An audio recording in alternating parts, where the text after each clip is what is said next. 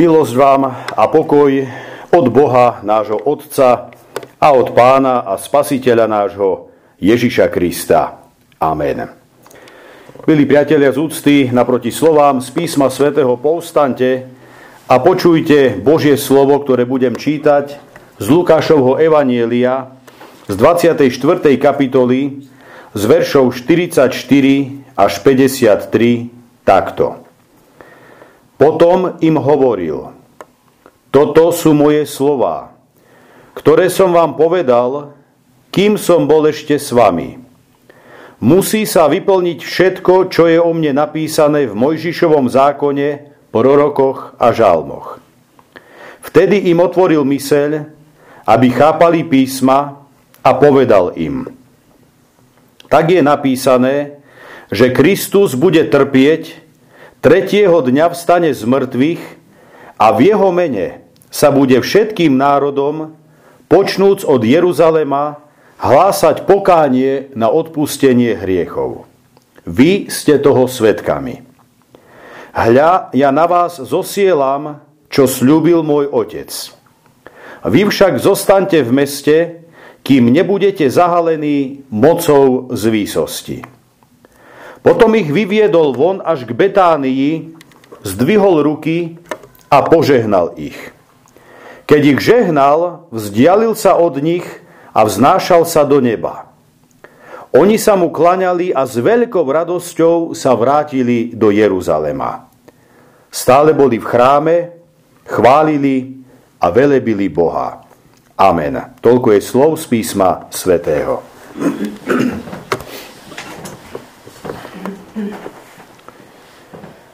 Milé sestry a bratia v Pánovi, nie je lúčenie ako lúčenie. Sú lúčenia, ktoré sú plné smútku, slz a žiaľu. Sú však aj také lúčenia, kedy je nádej opätovného stretnutia a videnia silná, a preto nie je dôvodu na plač a smútok. Dovolím si povedať, že takýmto lúčením je aj Ježišov odchod z tohto sveta naspäť do neba k svojmu Otcovi. Áno, priatelia, v prečítaných slovách evanjelia nepočujeme nič o smútku. Namiesto toho čítame o klaňaní sa Ježišovi, čítame o veľkej radosti učeníkov, čítame o velebení Boha v chráme. Logicky sa síce vynára otázka: nemal by byť Ježišov odchod zo sféry pozemskosti do sféry nebies predsa len dostatočným dôvodom na rezignáciu a zármutok učeníkov? Odpoveď je však jasná. Nie.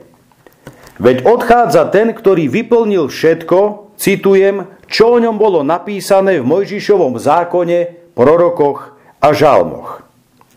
Odchádza ten, ktorý do posledného písmenka naplnil dejiny spásy s nami ľuďmi. Odchádza ten, ktorý svojim životom, smrťou a vzkriesením vydobil odpustenie hriechov pre všetky národy. Odchádza ten, ktorý ľuďom zanecháva jednu neoceniteľnú a nenahraditeľnú ponuku: život a večnú blaženosť. Tak pre teba, ako aj pre mňa. A rovnako tak pre každého, kto je ochotný túto ponuku akceptovať, chytiť sa jej a vpustiť ju do svojho života. Dnešný sviatok, sestry a bratia, teda nemá byť o smútku učeníkov. Ide skôr o to, aby tak ako vtedy odchádzajúci Ježiš svojim učeníkom otvoril myseľ, aby chápali písma, tak, aby sme dnes aj my cítili, že sme pozvaní a povzbudení k tomu, aby sme si tiež dali trošku námahy.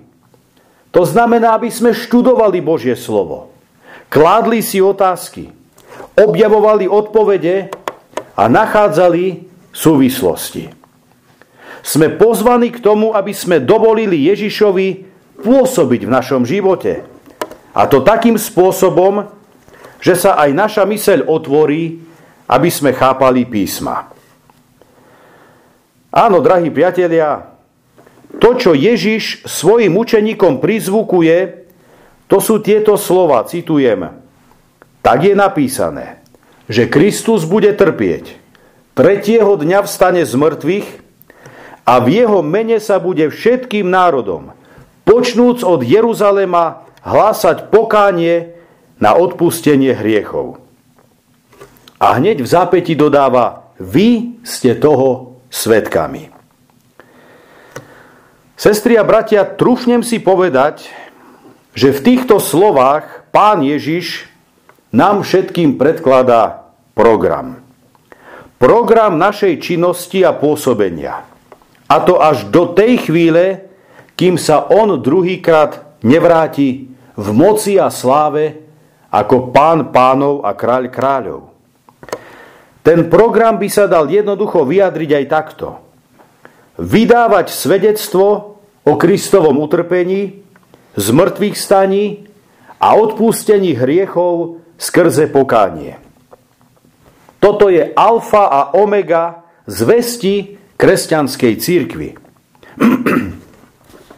Áno, samozrejme, že cirkev má poukazovať aj na sociálnu nespravodlivosť vo svete. Cirkev má rovnako tak poukazovať aj na problém ekológie, znečistenia životného prostredia, ochrany životného prostredia a viesť svojich členov k ochrane prírody a podobne. Cirkev má rovnako tak v tomto svete pôsobiť ako diakonická inštitúcia, ktorá veľmi konkrétnym príkladom pomoci a služby druhému človeku proklamuje a hlása evanjelium. Cirkev má zároveň pôsobiť pastorálne, výchovne, edukačne, pedagogicky. Má byť akýmsi svedomím národa.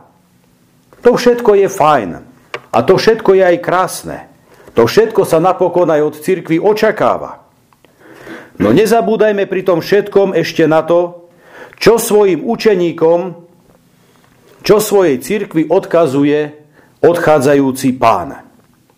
Buďte svedkami a ohlasovateľmi môjho utrpenia, vzkriesenia a odpustenia hriechov pre tých, ktorí robia pokánie. Mám totiž za to, že to, čo zaznieva na konci, je mimoriadne dôležité a treba tomu venovať zvýšenú pozornosť. Pán Ježiš odchádza a má k dispozícii posledné chvíľky na to, aby svojim učeníkom ešte stihol niečo podstatné a dôležité povedať.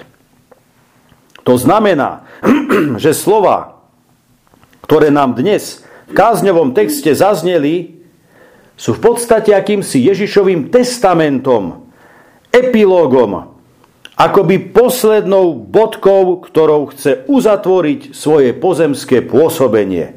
A tomu treba vždy venovať náležitú pozornosť. Toto treba vždy zobrať vážne.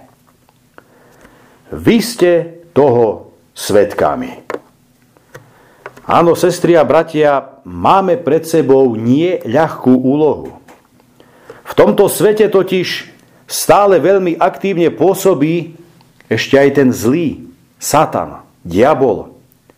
Je to on, kto zatvára ľuďom uši, mysle i srdcia pre Božie slovo. Je to on, kto robí všetko preto, aby ľudia neprijímali zvesť o Kristovom utrpení ani vzkriesení. Je to on, kto vyvíja enormné úsilie, len aby ľudia nevideli a neuvedomovali si svoje hriechy. Namiesto toho, aby sa cítili spokojní sami so sebou. A tak, aby ani nerobili pokánie a nevyznavali hriechy. Tým pádom, aby ani nedošli odpustenia a zmierenia s Bohom. A preto hneď po konštatovaní, vy ste toho svedkami, Ježiš svojim učeníkom zasľubuje, hľa, ja na vás zosielam, čo sľúbil môj Otec. Áno, priatelia, reč nie je o nikom inom, ako o Duchu Svetom. Bez jeho pôsobenia v nás by sme ako svedkovia Ježišovej smrti, vzkriesenia i odpustenia hriechov skrze pokánie veľmi skoro skončili.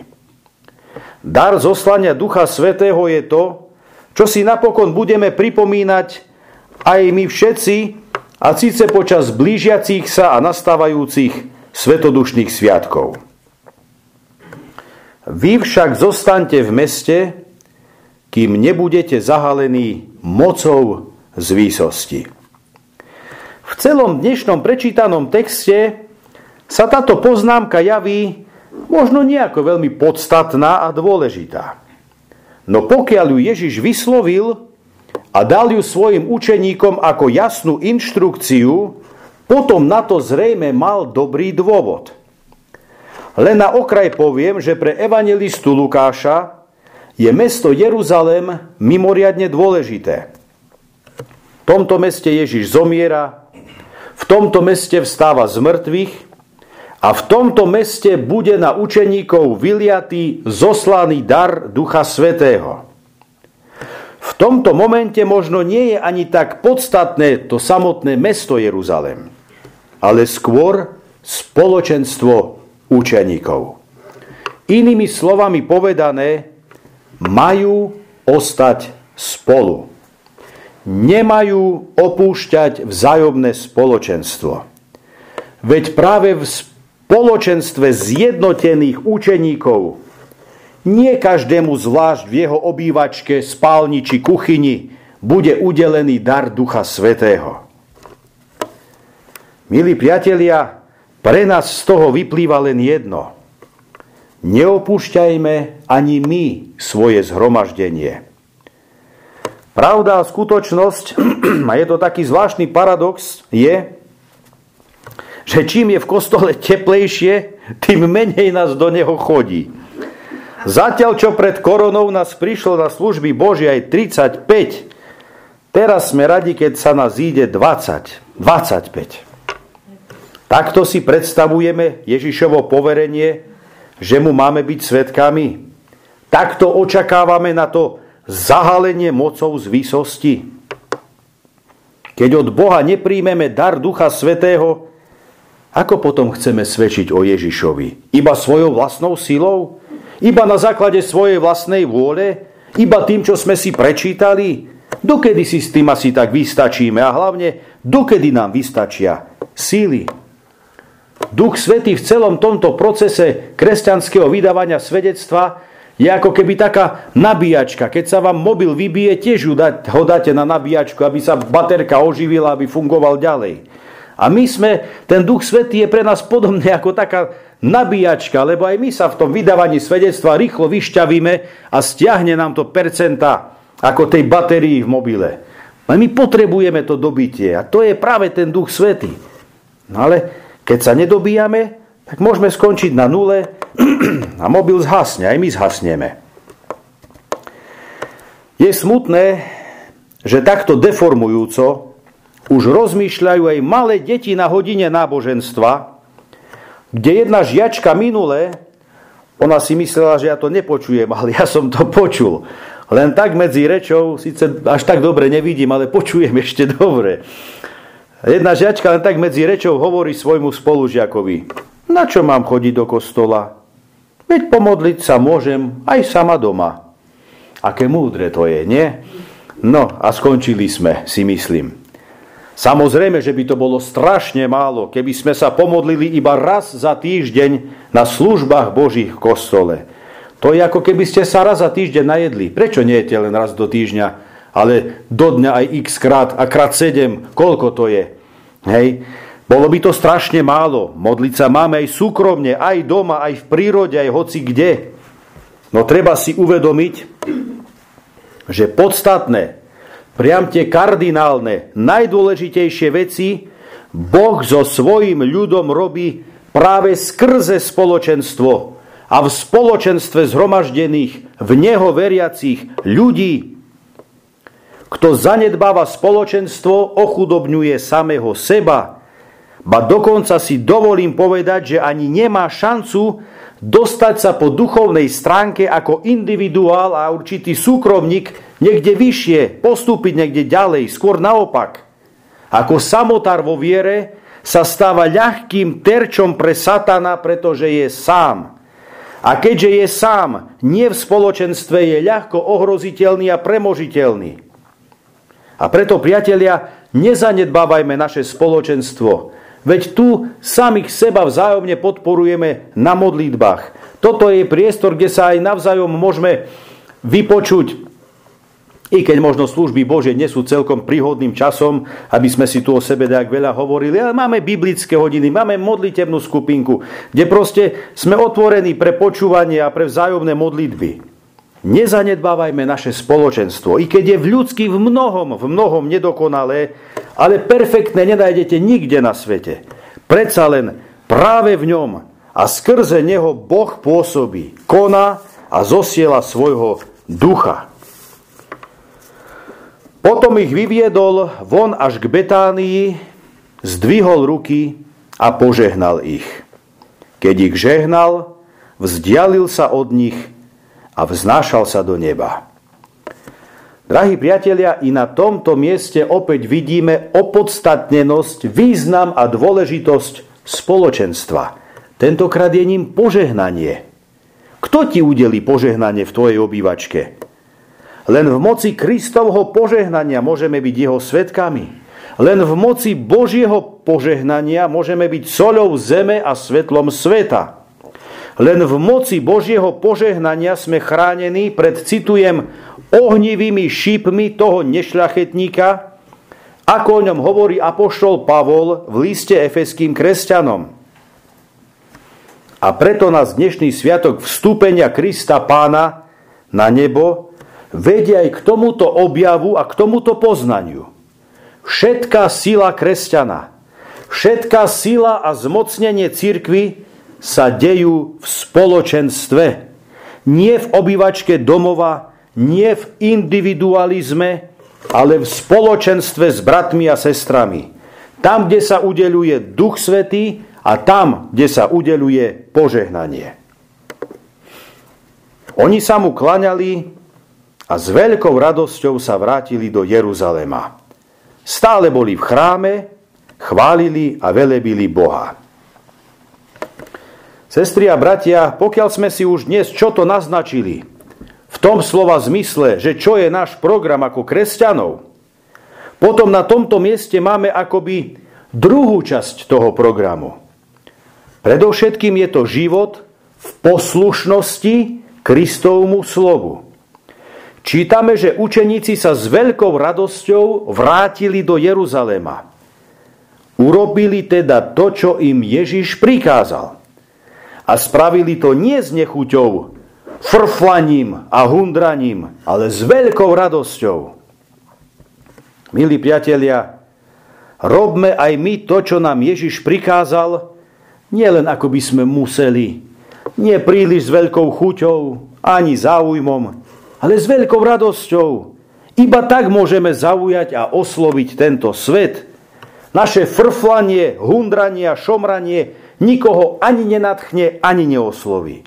No naša radosť, entuziasmus a zapálenosť pre Krista a jeho vec určite vzbudí záujem v našom okolí. Vždy to tak bolo, aj teraz to tak je.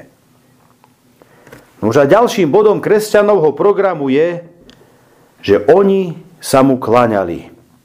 To znamená, že učeníci už vtedy Ježišovi preukazovali božskú úctu. Koho sme si za Boha vybrali my? Komu slúžime? Komu sa kláňame? Nie je to náš životný partner, naše deti či vnúčata, naša práca, naše koničky, naše peniaze, naše brucho. Učeníci sa kláňali Ježišovi. Tým nám dali príklad, kto má byť skutočným objektom aj nášho kláňania sa. Nuž a okrem toho stále boli v chráme, chválili a velebili Boha. Áno, ako refrén opäť spoločenstvo. Jeho význam, jeho potreba. Žiaden individualizmus. Boli spolu. Spolu chválili a velebili Boha. Koľkokrát sme aj my pozývaní do chrámu. k chváleniu a velebeniu Boha. Sme pozývaní v nedeľných pokázňových oznamoch. Sme pozývaní cez webové stránky, Facebook, newsletter. Sme pozývaní cez videopozvánky, plagáty a barskadečo. A ako často tie pozvania ignorujeme a povieme si, však čo, nejako to prežijú a zvládnu aj bezo mňa. Ježišovi učeníci takto neuvažovali. Keby totiž boli takto rozmýšľali, verte, že celá koncepcia a myšlienka cirkvi by sa bola hneď na svojom začiatku rozsypala ako krehký domček z kariet. Drahí priatelia, prajem vám, aby ste si dnes so sebou zobrali aspoň niekoľko myšlienok, ktoré súvisia so sviatkom vstúpenia Krista Pána na nebo. A síce predovšetkým program, ktorý nám Pán Ježiš zanechal. Byť mu svedkami jeho smrti, vzkriesenia, ako aj odpustenia hriechov skrze pokánie, jeho velebiť, chváliť a poslúchať, no tiež ostávať v spoločenstve a v ňom prosiť, očakávať i prijímať dar Ducha Svätého. Amen. Takto sa teraz pomodlíme.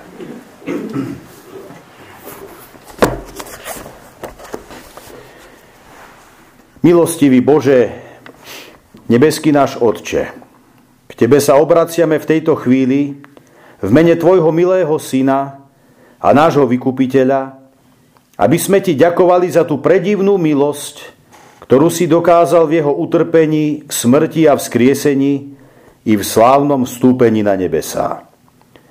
Prosíme ťa, zošli nám Ducha Svätého, ktorý by nás uspôsobil k tomu, aby sme vďačne prijali tú nekonečnú milosť, ktorá sa nám podáva v našom Vykupiteľovi, aby sme žili a konali podľa Tvojej svätej vôle.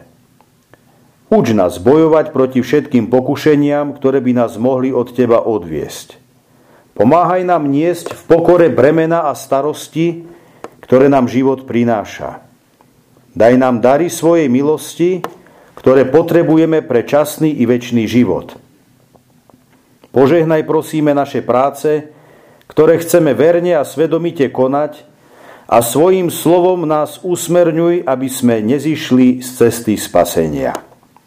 Buď tešiteľom zarmútených, oporou klesajúcich, lekárom chorých, chlebom hladných, útočiskom prenasledovaných, nádejou umierajúcich. Pane Bože, Ty si určil čas života. Sme v Tvojich rukách. Daj, prosíme, aby sme poslušne kráčali cestou, po ktorej nás vedieš, aby sme došli k tomu konečnému cieľu, kde Teba chváliť a oslavovať budeme na veky. V tejto chvíli nás, dobrotivý Bože, vypočuj, keď k Tebe voláme ako Tvoje dietky, tak ako si nás to Ty sám naučil. Otče náš, ktorý si v nebesiach, posväť sa meno Tvoje, príď kráľovstvo Tvoje, buď vôľa Tvoja, ako v nebi, tak i na zemi. Chlieb náš každodenný daj nám dnes a odpusť nám viny naše, ako aj my odpúšťame vinníkom svojim. I neuvoď nás do pokušenia, ale zbav nás zlého, lebo Tvoje je kráľovstvo, i moc, i sláva na veky. Sláva Bohu Otcu, i Synu, i Duchu Svätému, ako bola na počiatku, i teraz, i vždycky, i na veky vekov. Amen.